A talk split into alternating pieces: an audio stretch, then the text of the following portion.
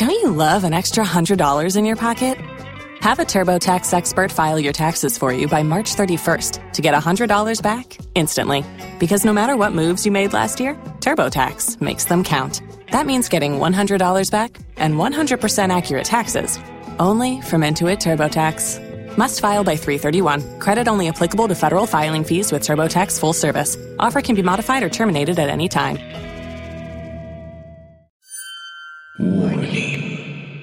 This is a horror fiction podcast. Beware. It's intended for mature adults, not the faint of heart. Beware. Join us at your own risk. Beware.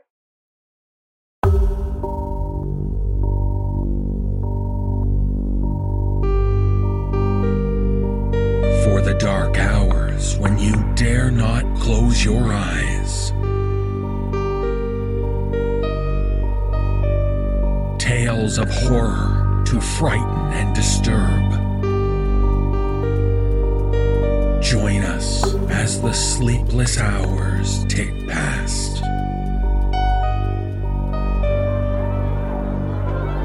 Brace yourself for the No Sleep Podcast.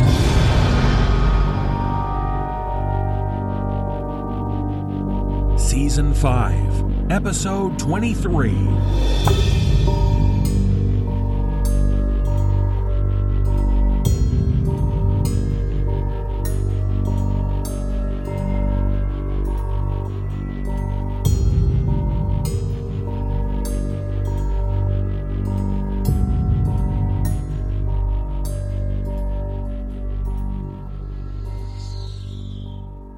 Welcome to the No Sleep Podcast. I'm your host, David Cummings. We have five tales this week featuring stories about chilling children, sadistic science, and atrocious avians. Well, with this being episode 23, that means we only have two more episodes left in season 5. People are starting to ask about season 6 already. Will there be a season 6? Mm, sure, why not? So, to fill you in, here's what's happening. Episode 24 will be out next week, and the special season finale episode will be out on August 16th. We'll then take a couple weeks off and launch season 6 on, appropriately enough, September 6th. That's the Labor Day weekend for most of our listeners. For those of you wanting to sign up for Season Pass 6, we'll begin pre orders when the Season 5 finale comes out on the 16th. And speaking of Season Pass members, we haven't forgotten you. Coming out before the end of the month will be two exclusive bonus episodes. One will be Volume 3 of our very popular, suddenly shocking flash fiction show 31 super short stories which pack a punch. Also, we're trying a very different type of bonus episode this season, and all I'll say right now is that it's a blast from the past. So watch your season pass feeds for those two shows coming up soon. And there's always time to purchase a season pass 5 and 4 and 3 to get access to all the great full length shows and the exclusive bonus episodes. I know some people noticed a problem on the NoSleepPodcast.com website earlier in the week. Some nasty people snuck some links into the code, which triggered a malware warning on some browsers. I just want everyone to know the problem has been fixed and everything is safe, secure, and back to normal. And finally, I want to welcome our artist for this week's illustration. Actually, artist Jörn Heidrath is only new to us as an illustrator. Back in season 2, Jörn provided his narration for three of our stories. It's great to have you back with us, Jörn, only this time with drawing tools instead of a microphone. But fear not, folks, we still have talented people with microphones recording stories for us. In fact, why not listen to some now and start the show? In our first tale, we meet a high school guy who is interested in anything but studying. As we hear from author Manen Lyset, this kid would rather get drunk in the woods with his friends instead of going to calculus. But when he makes a wrong turn and discovers an old shed in the woods, he has to make a decision which will change his life forever. Narrator Tim Valencia reads the tale for us as we find out what happens when he discovers the girl in the shed.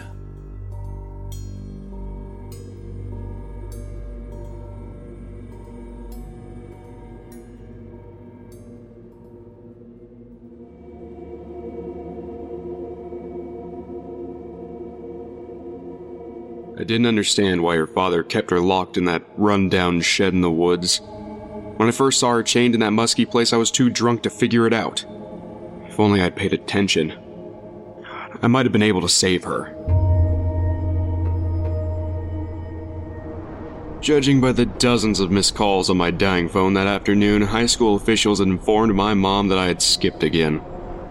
My friends and I had something more important to do than calculus, getting shit-faced drunk in the woods behind the school. Before we knew it, it got dark and the group disbanded. In my drunken haze, I must have taken a wrong turn, because I wound up deeper in the forest, where I came across a lone shed. As far as I could see, it didn't belong to any home or cottage. It was just there in the middle of nowhere. A hunter's hut? No. What the fuck would they be hunting here? Groundhogs? Stumbling forward, I began hearing sobs escaping the cracks of the old wooden structure. They were definitely the cries of a human girl. My head spun in a pleasant buzz, turning a simple walk into an awkward, zigzaggy trek. As I reached the shed, my foot sunk in a particularly deep patch of snow, causing me to lunge forward. My hand rose towards one of the walls for support. It went right through the wood, the plank disintegrating into soft mush like a soggy piece of bread.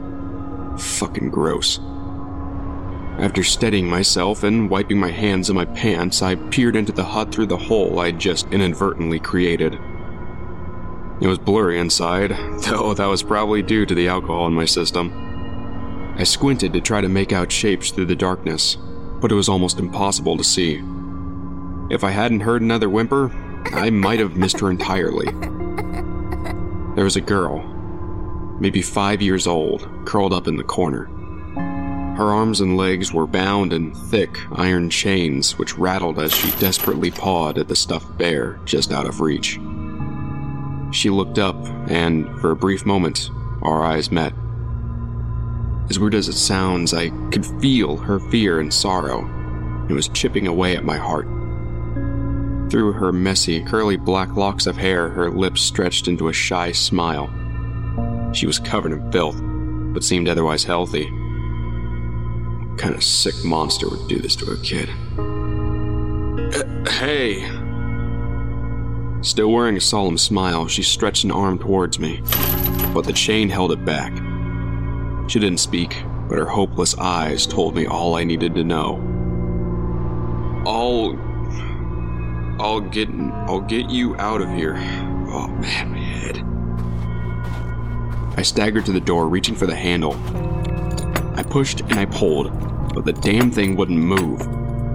The simple latch might have been too much in my drunken state. Returning to the window, I waved to get her attention. I'm going to go for help. I promise. I'll I'll get you out of there. I ran straight for the nearest squad car as soon as I returned to civilization. My first mistake was banging the passenger window frantically to get the attention of the cops inside. My second mistake was screaming profanities at the cop as they tackled me to the ground and cuffed me. Why couldn't I have just calmly gone up to them and explained the situation in a rational manner? I could have totally feigned sobriety. It obviously would have worked out better. Instead, I acted like a weird, drunken teenager, cussing up a storm and making insane claims that I had come across as a psychopath's murder hut. As you probably guessed, I was arrested for drunken and disorderly conduct. Well, fuck. My jail cell locked shut. Sober up, kid. We'll call your mom to pick you up in the morning. Fuck, fuck, fuck, fuck, fuck, fuck, fuck, fuck. I'd gone from trying to free an imprisoned child to winding up just as locked up as she was. Eventually, I dozed off on an uncomfortable metal bench in the back of the cell. In the morning, I was awoken by the sound of jangling keys. The prison guard unlocked my cell and led me to the main desk. I looked around for my mom, but she was nowhere to be seen. Ugh, so, get to go home now? Yeah. You barely paid attention to me. And, uh, my mom? She bailed you out last night. She said, and I quote, Let that ungrateful prick sleep it off. He can walk home in the morning. It's called tough love, kid. I furrowed my brows. Yep, that sounded like Mom, all right. Probably trying to teach me a lesson, like that time she made me watch a scared straight marathon after I was caught shoplifting. Did anyone check out that shed, the one I kept screaming about last night? The officer laughed, patting me on the back. yeah, we sent a few officers to scope the area. There's no cabin, kid. Take my advice and lay off the drugs. His tone reminded me of my father. Prick.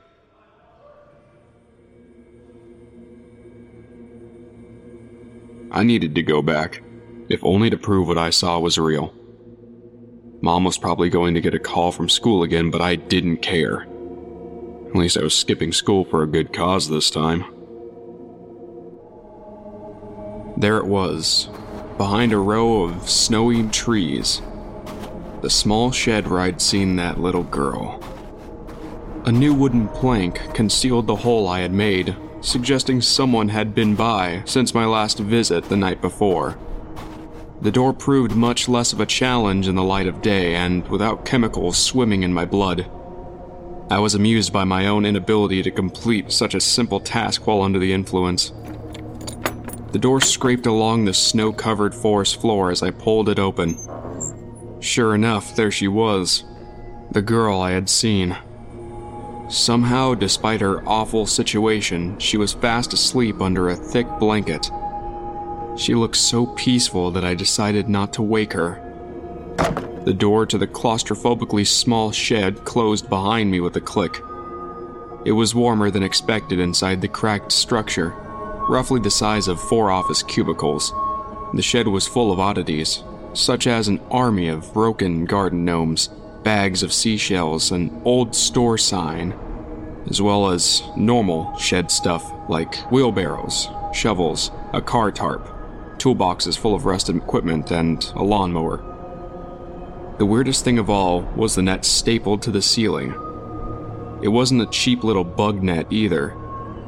It was the kind you see on fishing boats a big, thick net capable of holding thousands of unruly sea creatures. As far as I could tell, it served no purpose other than to freak me out. The girl stirred, her soft brown eyes opening. She immediately reached for her teddy bear, but it was still too far away. She pulled on her chains, but to no avail. There was little to no slack, especially on the ones around her ankles.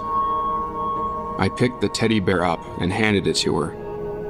An overwhelmingly happy smile was given to me as a reward. How could she be so upbeat after the horror she's endured?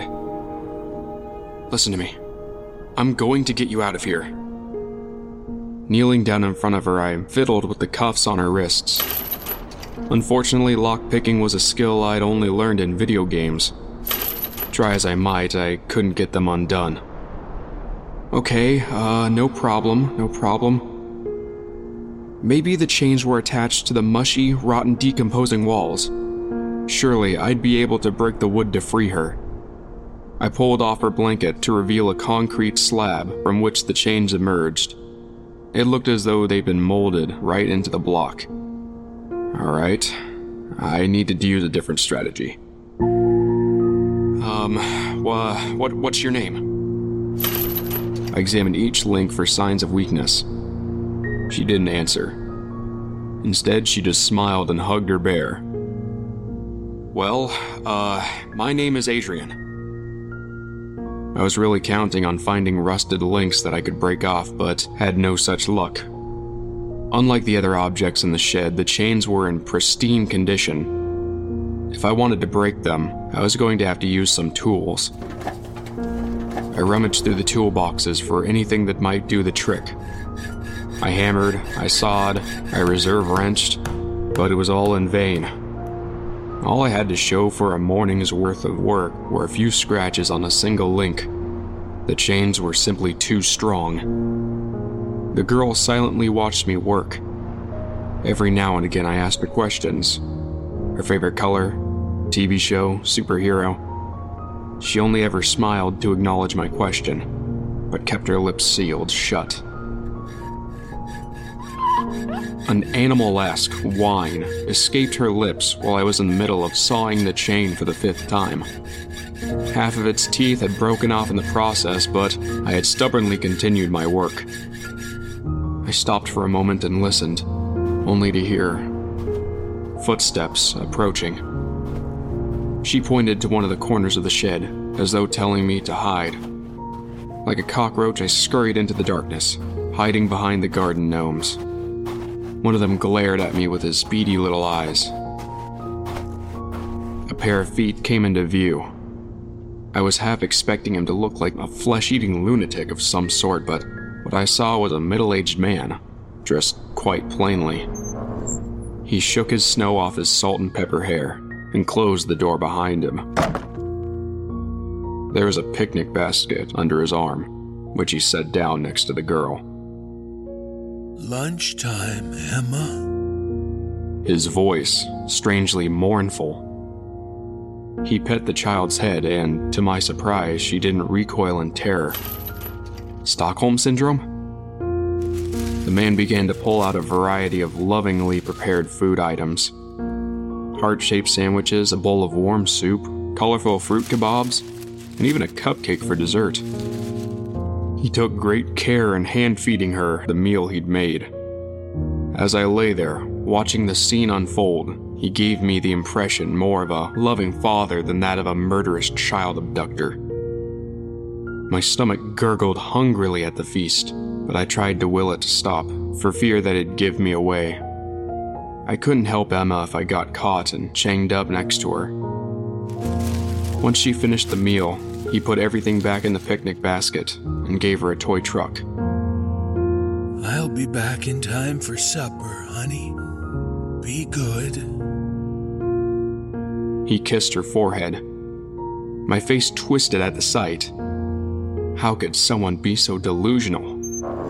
I stayed hidden long enough after he left the shed, just in case he'd come back.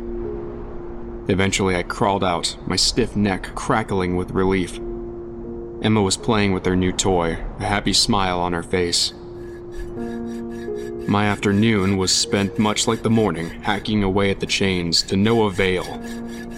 As supper drew near, I became increasingly nervous. I knew her father would return soon, and I needed to get home. I had to make a tough call. I'll be back tomorrow, okay? I promise. She smiled and nodded. I hated the thought of having her spending the night alone, but I had to go. There was no other choice.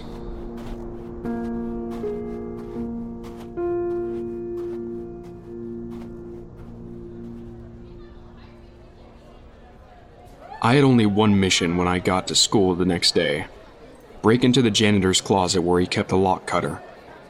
I knew he had one since the school had performed a random drug search on my unit the month before. I followed Mr. Bentley as he roamed about, picking up litter in the hallway.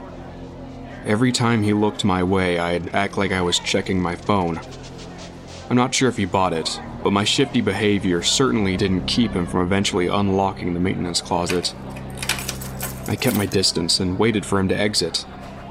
Once he did, I suddenly slid my foot between the door and its frame to keep it from closing. I slipped inside, heart racing, and searched for the lock cutter. There would be trouble if I was caught, and I couldn't afford the delay. Emma needed me, and there was no way I was sitting in the principal's office all day over something as stupid as borrowed school property. I had to be quick. Pushing through a pile of useless junk, I found what I came for the cutters.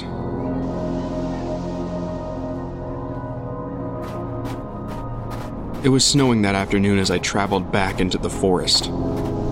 Free the girl, bring her to the cops, be a hero, I repeated to myself. They had no choice but to believe me if I did bring her in. I clutched the metallic jaws close to my chest, my moist mittens sticking to its cold surface. Emma, as always, welcomed me with a big bright smile. This time, we're getting you out. I prayed my plan would work as I slid the lock cutter's jaws between her skin and the shackle around it.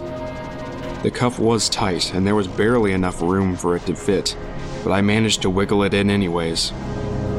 Emma looked terrified. Maybe she feared the device was going to cut her hand off. Don't worry, this won't hurt you. On the count of three, okay? Okay. Deep breath. One, two, three. I brought my arms down with all my might. She yelled as the cuff cracked open like an egg, freeing her right hand. It immediately reached for my arm, holding it tightly. I repeated the process until I had freed every limb. Then I took her into my arms and ran towards the door, leaving the lock cutter behind. She was light, lighter than I thought possible. Holding her was like lifting someone in a pool. Sure, she was small, but how could anyone be that light? She clung to me like a baby koala to its mother, her teddy bear squished between our chests. I ran through the woods, snow crunching under my feet. Once we'd gotten far enough from the shed, I set the girl down. As I did so, her little hand grabbed mine in a vice like grip. I forced a reassuring smile. I'd done a good deed. Now, I just needed to get her to the authorities child protection services, the cops, anywhere that could keep her father away. And I would have, if I hadn't felt the light tug, like that of a helium balloon as we passed a park. She led me to the swing set, releasing my hand only once the other had grabbed hold of the chain. It was a dumbed down version of what had been keeping her captive less than an hour before an odd choice.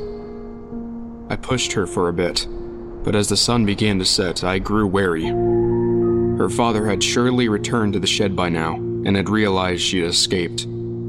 He'd be looking for her, and I was sure the park would be the first place he'd check. I stepped away and motioned for her to follow. Instead, she clung to the swing set, her body trembling. A single hand, outstretched towards me hesitantly, I've got to get you someplace warm, okay? Come on, we can't play anymore. She shook her hand, insisting I take it. Fine. I took her hand half heartedly, but the strength with which she held it made me realize she felt safe with me. I smiled and squeezed her tiny, delicate fingers. We took off towards the police station. Never once did she let go of my hand. Then it all fell apart. All because of me. Because of a stupid sneeze. I let go for just a moment, a split second, so I could cover my mouth. In the moment it took for my eyes to close and the air to torpedo out of my nose, the girl disappeared. I looked around me frantically. How could she have run away so quickly? I should have noticed sooner, but when I did, it was too late. I looked at the snow to try and track her, but only my footsteps were present in the snow. There were two thin lines next to me, as though only the tips of her feet had touched the surface the whole time. Something fell on my head. Something soft and squishy. Her teddy bear bounced off my forehead and landed at my feet. No. No fucking way. I looked up. She was floating, her body drawn towards the sky. Already she was out of reach, yet her hand still extended down towards me, as though begging for me to take it, to save her. Even as I jumped to try and bridge the distance, I failed to come close. It was like watching someone fall into a chasm in slow motion. She started sobbing, tears falling like raindrops between the snowflakes. Her hand wiggled desperately, but she was already higher than the trees. There was nothing I could do. I wanted to save her, to go after her somehow, but I was chained down. Gravity was chaining me down to earth like she should have been. I could only watch as she cried and floated up into the sky, helplessly begging for my help, until she disappeared behind the clouds.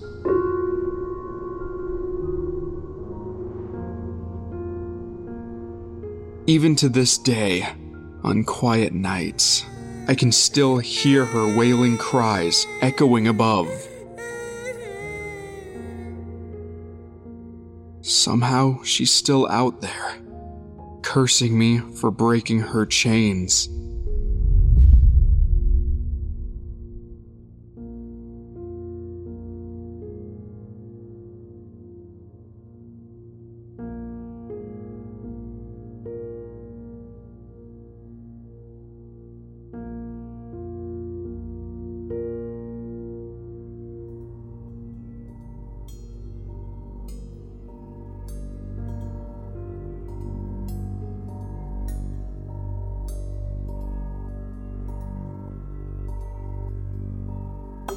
As a former camp counselor myself, I can attest to what the young man in this story states.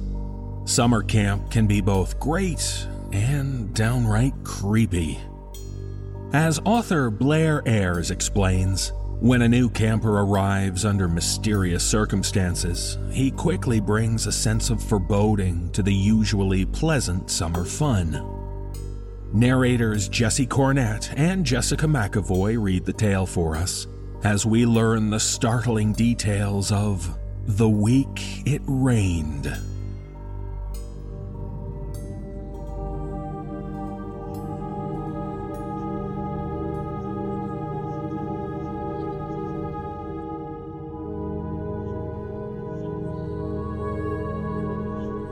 There's a naivety to childhood and a beauty that surrounds summer camp. All these years later, I cannot walk outside after a rainstorm without smelling camp. I cannot walk down a gravel path without hearing camp. And for a very long time, I could not sleep completely through the night without remembering camp. When you ask a child to describe their camping days, they'll usually answer positively a retreat from the modern world that allowed them a rare chance to bask in overwhelming simplicity.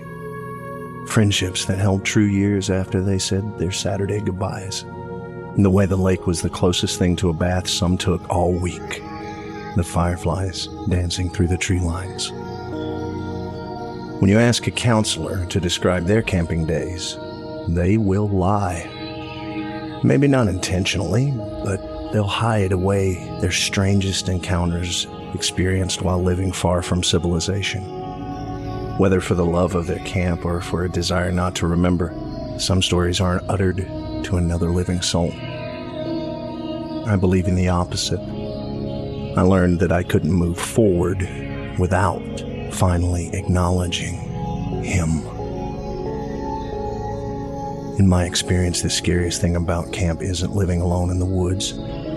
The scariest things about camp aren't the stories that are told late at night surrounding the fires and accented by the howl of the woodland winds. No. The scariest things about camp are the children. I remember the excitement of Sunday afternoons. You arrived after a short respite from the week before and groggily accepted your assignments, always hoping for the oldest boys always dreading the youngest. It's not that I didn't connect with the little ones, but running a cabin of 16 six year olds was torturous. This could be offset with the assistance of a co counselor, someone with whom to share duties and responsibilities. The problem with excelling at your job, however, is that you become entrusted with accomplishing all of this by yourself.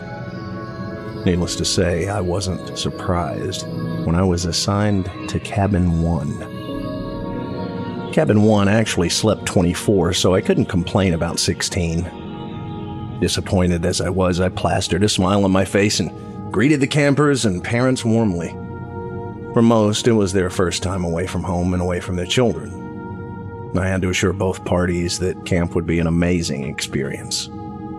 This is probably why I read his parents as being apprehensive about leaving him behind. Looking back on it, though, their apprehension existed from the fear that he might follow them home. His name was Luke, an Americanized version of Luca that had been corrected with his adoption. His curly dark hair emphasized his steely eyes, alluding to his Eastern European heritage, while creating a stark difference to his blonde haired parents. Luke didn't speak when I introduced myself, but stared through me towards the sounds of children playing and unpacking in the cabin. After collecting the necessary paperwork, I tried to initiate a conversation detailing our activities and the mission of camp. Mid sentence, his parents walked away. No goodbyes, no parting hugs. Zero affection was transferred between these adults and their child. Oddly, none of this seemed to bother Luke. He regarded his adopted parents as less significant than broken playthings. Pushing past me, he entered cabin one and stood watching the other boys. Their merriment died as they tried to introduce themselves and were rejected by his gaze. Off putting demeanor. No one dared approach him further. I witnessed 15 kids remain stationary as one claimed a bed.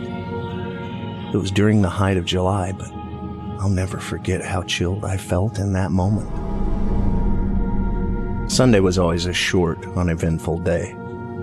The kids attended swimming lessons for the first time to check their skills and see which levels of the lake were appropriate for them, had dinner, and then participated in evening activities all the while being pestered with rules and regulations. Following this, they returned to their cabins for lights out. Since counselors were required in the dining hall on Sunday nights for announcements and further scheduling, the care of cabin one was left to my good friend, JP. I finished the meeting around midnight and headed towards the boys' settlement to relieve JP of his duties. Upon entering the courtyard, I saw him sitting on my porch's railing, his vision unbroken through the window. Exhaustedly, he turned when I advanced. Who's the foreign kid? No one was ever surprised by problems from the youngest boy's cabin, especially on the first night. We weren't allowed to say homesick. The connotation of sick lent credence to the fact that something was wrong. Instead, we had to say missing home. It was a positive sign if you could get through Sunday without 60% of your cabin crying for their moms. Yet Luke didn't strike me as a child who would miss his mother. What happened? He hasn't even unrolled his sleeping bag. When I tried to encourage him, he growled at me. He growled at you? yeah, He's still sitting on his bunk with his pack next to him. Doing what? Watching. I wanted nothing more than to crawl into bed, but I wasn't going to let a six year old run my cabin.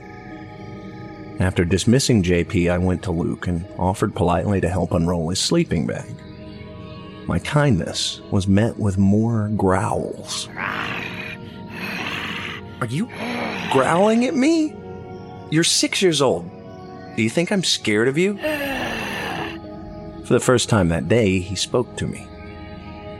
I'm the devil. I easily brushed this off. Even Satan sleeps, Luke. Luckily for him, though, he doesn't have to get up by 7:30 for flagpole. With that, I unrolled his bed, did a quick head count of my campers, and retired to the counselor's quarters. My room was small and separated from the kids by a sheet stapled in the doorway.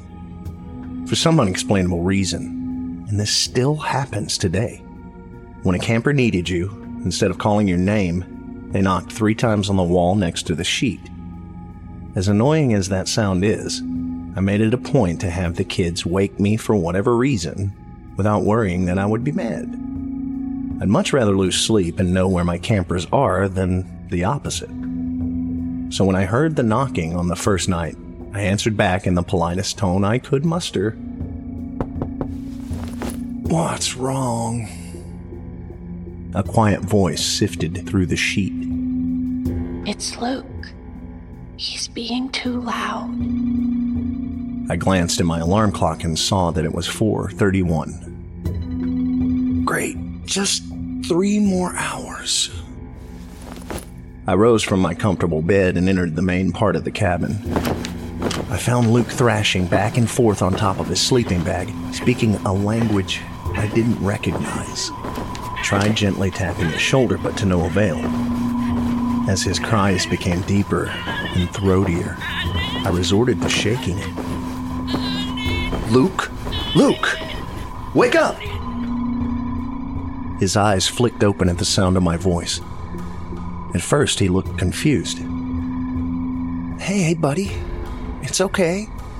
You, you were having a bad dream. He angrily furrowed his brow in response to my statement and rolled over to face the wall. I ushered the other kids back to their beds and then returned to him. Hey, do you want me to sit with you until you fall back asleep? His growls answered in the negative. I waited a few more minutes in case he changed his mind. When it was apparent he wouldn't, I returned to my bed, pulled the covers up to my chin, and listened. Amidst the ensuing silence, I should have been able to sleep. As hard as I tried, I couldn't.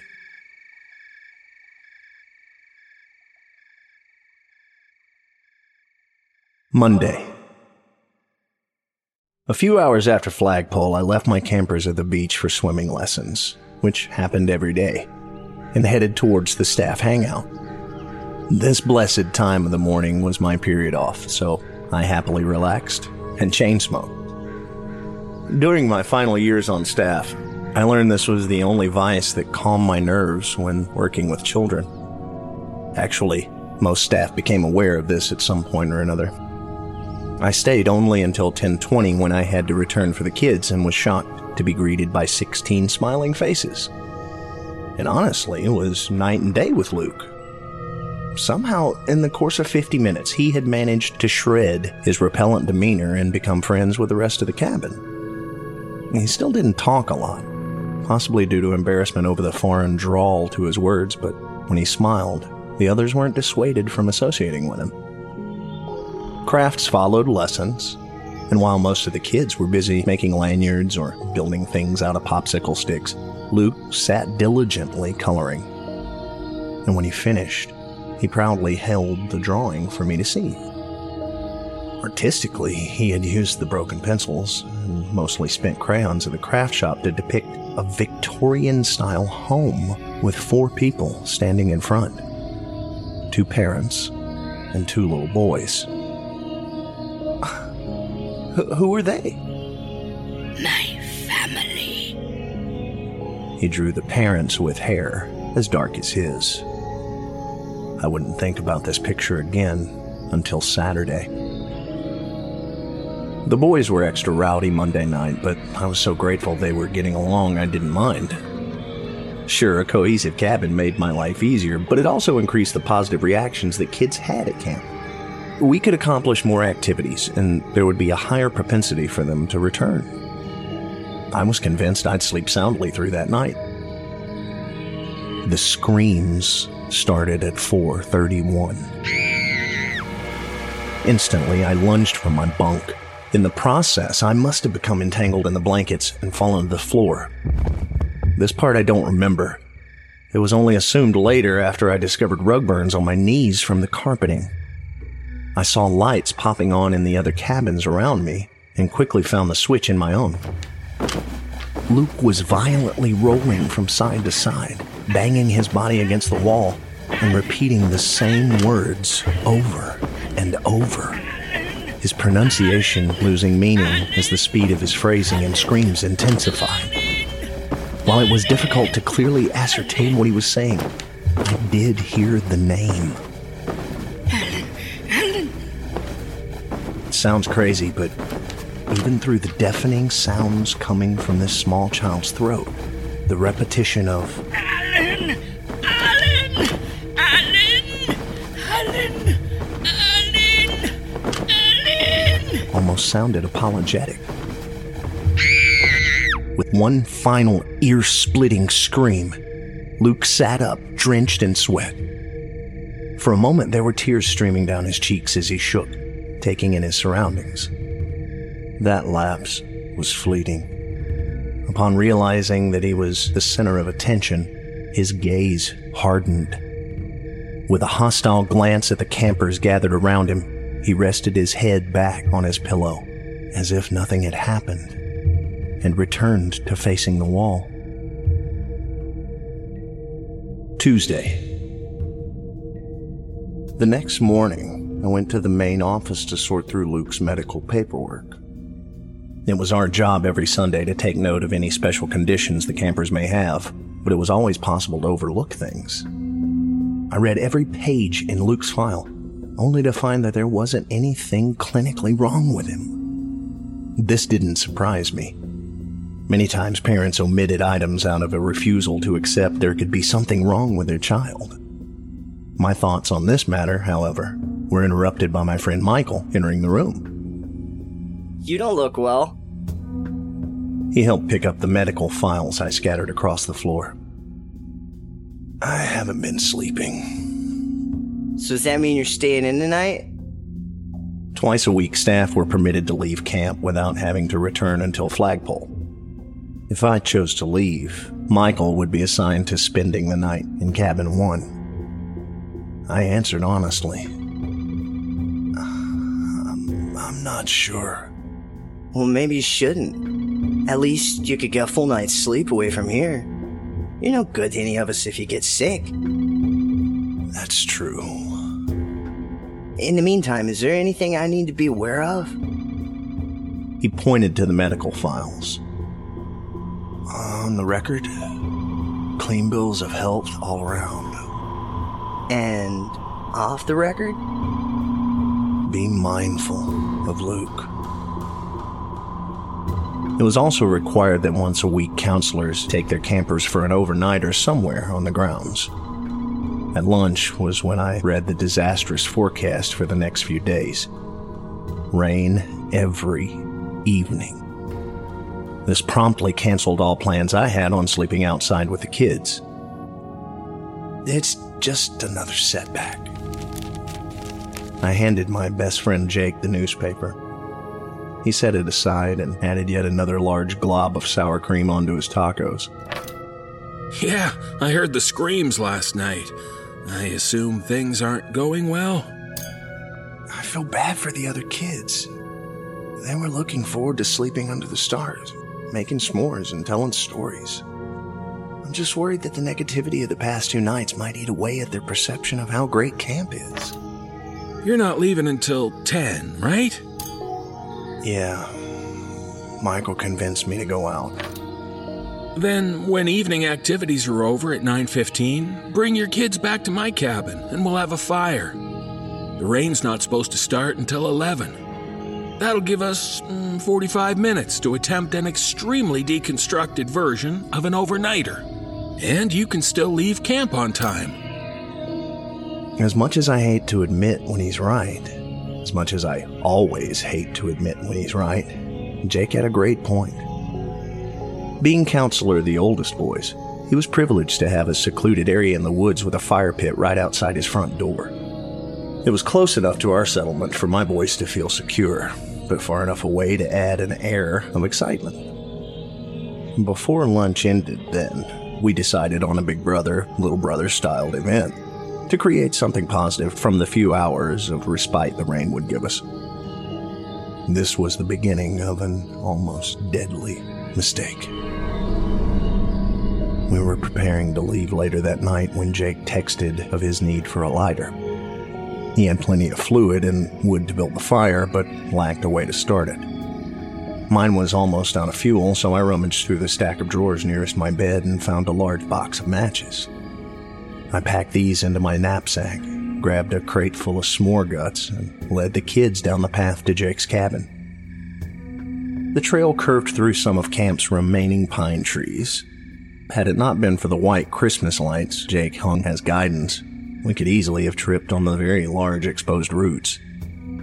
The home of the oldest boys was small and rectangular, housing only 10, including a counselor, in one room. To the left was a creek that drained from the swimming lake, and to the right was a large cluster of black cherry, maple, and tulip trees that separated the oldest boys from the rest of the settlement. Finding Jake, I handed over the matches and watched as a fire roared to life the smells of camp happily infiltrating our nostrils.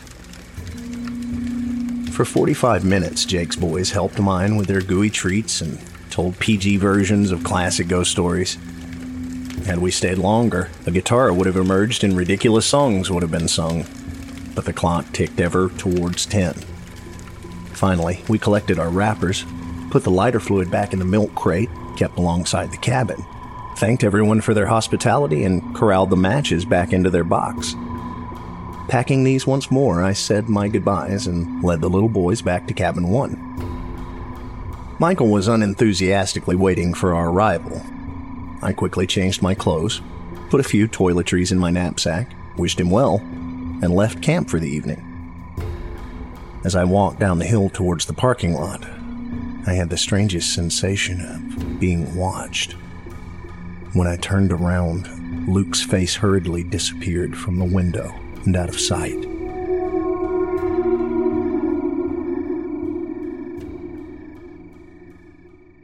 Wednesday. Michael was wide awake when I entered the cabin at 7:20 the following morning. How'd everything go? I opened a can of Mountain Dew. I wasn't a coffee drinker, and the tea at camp is sadly decaffeinated. Things were all right until about 4:30. What happened?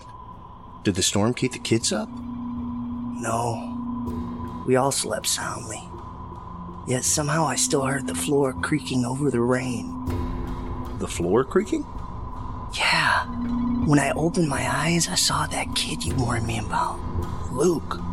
He was standing next to your bed just looking at me. I must have surprised him because when I moved to get up, he jumped back. I was stunned. Why on earth was he in here? I asked him, but he refused to answer me. Did he growl? Growl? oh, I wish. What did he do then? He just creepily laughed. He laughed. Well, I guess that's an improvement from the screaming.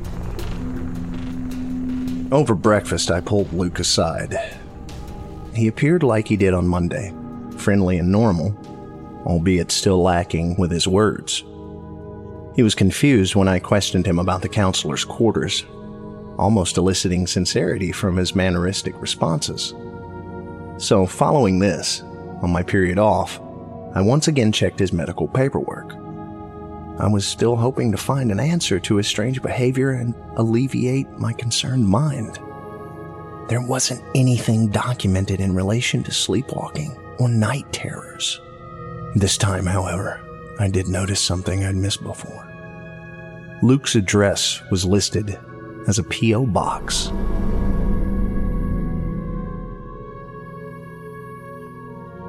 One of the biggest activities we had that Wednesday was a double period of horseback riding.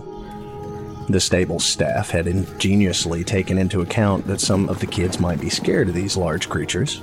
Thus, before we arrived, they had set aside apple and oat flavored treats.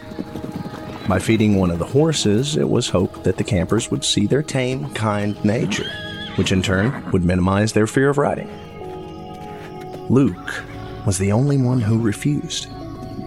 I didn't want to make him uncomfortable or force him onto a horse, but after five minutes of convincing, I managed to talk him into feeding one.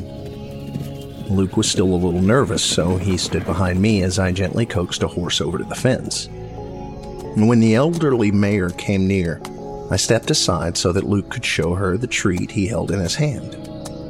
When the mare caught sight of him, she thunderously reared onto her hind legs and whinnied so as to alert the other horses. A few in the yard began to buck, causing the campers to race back to where I stood. All of this came as a shock to Luke, who, though removed from the mare by a fence, fell backwards into the mud. Stupid horse! He found the largest rock within his reach to launch in her direction. He didn't even come close. The mare had galloped away so rapidly that she broke through the fence on the other side of the enclosure. Luke rose slowly, dusting his pants, mumbling to himself. He spat in my direction and then walked to join the others at the safety of the picnic tables.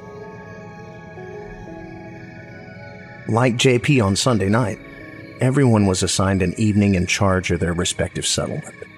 Wednesday was mine.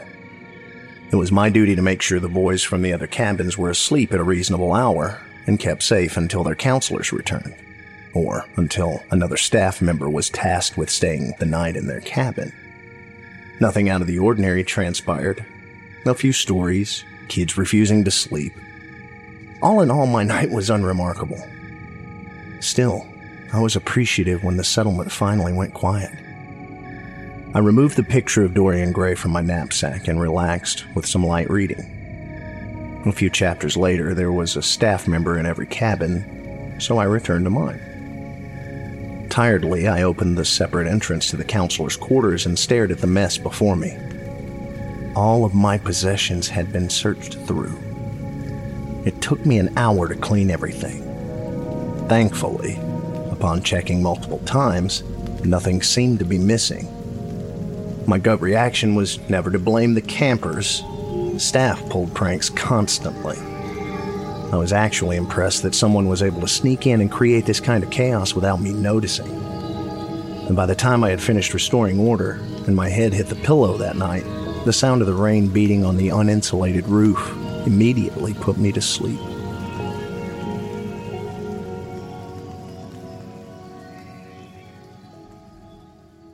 Thursday. I woke for flagpole to find the front door open with muddy footprints leading to Luke's bed. It was common for kids to walk to the bathroom in the middle of the night, but uncommon to do so without alerting a counselor. Perhaps he didn't want to wake me. I wanted so much to believe this simple truth. If I only knew then what I know now. Thursday was my second evening off. Instead of leaving Camp 1, I decided to stay and spend time with friends. Leaving camp was always fun. Having camp to yourself was a blast. I never told my campers I would be returning. When I entered through my door to go to bed, then, I was extra quiet. I didn't want to alert them of my presence or scare them into thinking someone was breaking in. It might sound ridiculous, but you'd be surprised. The rain had started in earnest when I drifted off to sleep. The loud pang of thunder woke me. Through the flashes of lightning, I saw the small frame of a child standing by the wall. I reached for the light switch, knocking over my alarm clock that was again reading 431. I saw the figure start to approach. As soon as the lights snapped on, Luke stopped in his tracks. The continued bursts of lightning oddly emphasized the animalistic features of his face as water ran down his heaving chest to pool at his muddy feet. We both stared at each other. Luke! What the hell are you doing? His flashlight dropped to the floor, shattering the glass bulb. He was flustered and distracted, searching the room with his eyes, apparently unsure why he was standing near the head of my bed. When he didn't answer, I stood and cautiously directed him back to his bunk. I don't think either of us slept the rest of that night.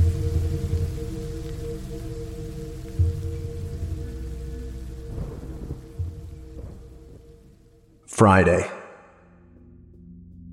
The last full day of camp was usually bittersweet. Not this time. Not for me. I was ecstatic knowing that Luke would be going home tomorrow.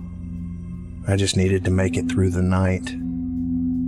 It was at our last crafts period when I truly became scared.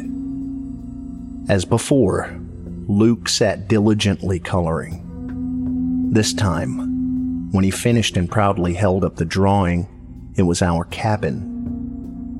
Through one of the windows, you could see a crude depiction of me.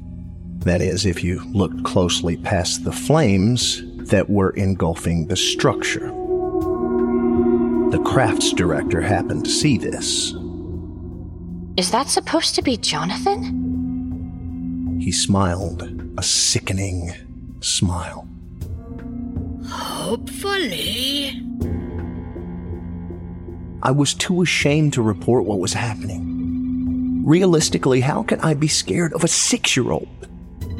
So instead, I hatched a plan. I would stay awake through the night to ensure Luke didn't harm himself or another camper. When the evening activity finished, I walked my kids back to our settlement. Through the trees, I could see flames rising from Jake's fire pit. The rain was supposed to hold off until midnight. Jake was going to give his boys one last fire. As the rambunctiousness of my cabin slowly died, I felt my eyelids growing heavier. For good measure, I set my alarm clock for 4:15 just in case. Then I waited. I remember wetness dripping onto my forehead and being startled to feel my chest compressed. Jerking awake, I saw him. Luke was perched on top of me, his mouth wide open, drool running from his bottom lip. He screamed as he slashed ferociously at my face. The searing pain of my flesh ripping was trivial in that moment. I had to get away from him more than anything. Without regard for his safety, then I forcefully shoved him onto the floor. Realizing that I much outweighed Luke lunged for the door of the counselor's quarters. I tried to chase after him, but tripped over my discarded and broken alarm clock. In turn, I fell down a short flight of stairs, my body rolling into the storm raging overhead. The constant flares of lightning ruined my night vision. Instinctively, I covered one eye to at least give me a fighting chance as I searched through the trees. The harshness of the rain overpowered any sound Luke might have made, the downpour obscuring any trace of his footprints. This explains why I didn't know he was behind me. I felt the blow to my knee first, knocking me down and rendering me breathless. I then saw one last flash of lightning before millions of stars blurred my line of sight. Next came the darkness.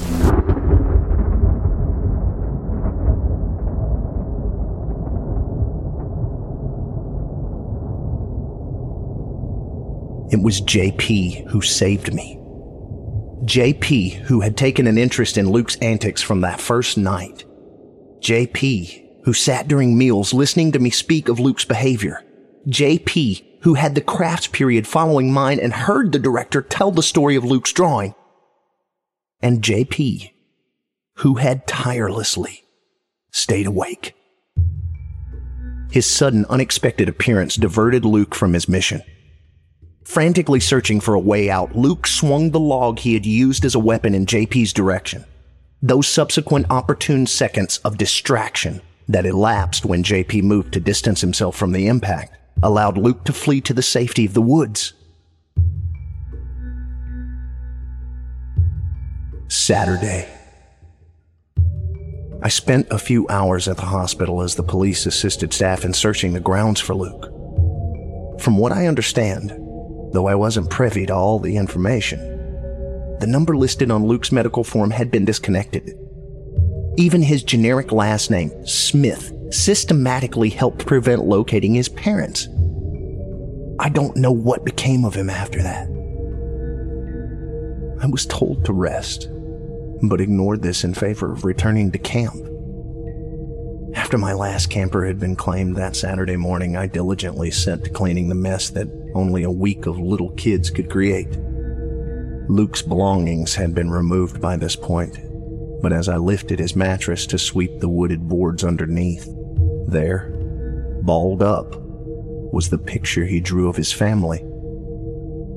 Upon closer inspection of the happy quartet, I glimpsed something I hadn't previously. Erased from the background were the imprints of flames hungrily licking the Victorian home and the faces of those in the foreground. I decided to keep the picture. In its current state, the drawing looked almost remorseful. I figured the detective I'd spoken to would like to see it. As I left to empty my trash can into the larger barrels outside, I noticed an assortment of objects laying near the cabin. Stooping to pick them up, I discovered the container of lighter fluid from Jake's fire, bits of charred paper, and the remains of my knapsack. I likewise found the scattered pile of spent matches that for the past few days had resided inside that bag. Inclement weather is the natural enemy of camp counselors. Had you asked me before these events, I would have never thought to be grateful for the rain. People ask me many times about what happened. For some questions, I have answers. Jake kept the lighter fluid inside, save for that last night. I assume this was where Luke would go when everyone else slept, returning each night until he found it. And for others, I don't. I'm still unaware of 4:31 a.m.'s significance or where Luke currently is now. People also ask why that was my last summer on staff. Up until this writing, clearly given many reasons as to why I left. The pay wasn't high enough. I needed to focus on collegiate studies. But now they'll know. Those who are reading this will finally be made aware how much that week changed me how much the remembrances of that week still keep me awake at night. You'll often hear it said that the scariest thing about a summer camp is living alone in the woods, or the stories that are told late at night surrounding the fires. No. From firsthand experience, the scariest things about camp are the children.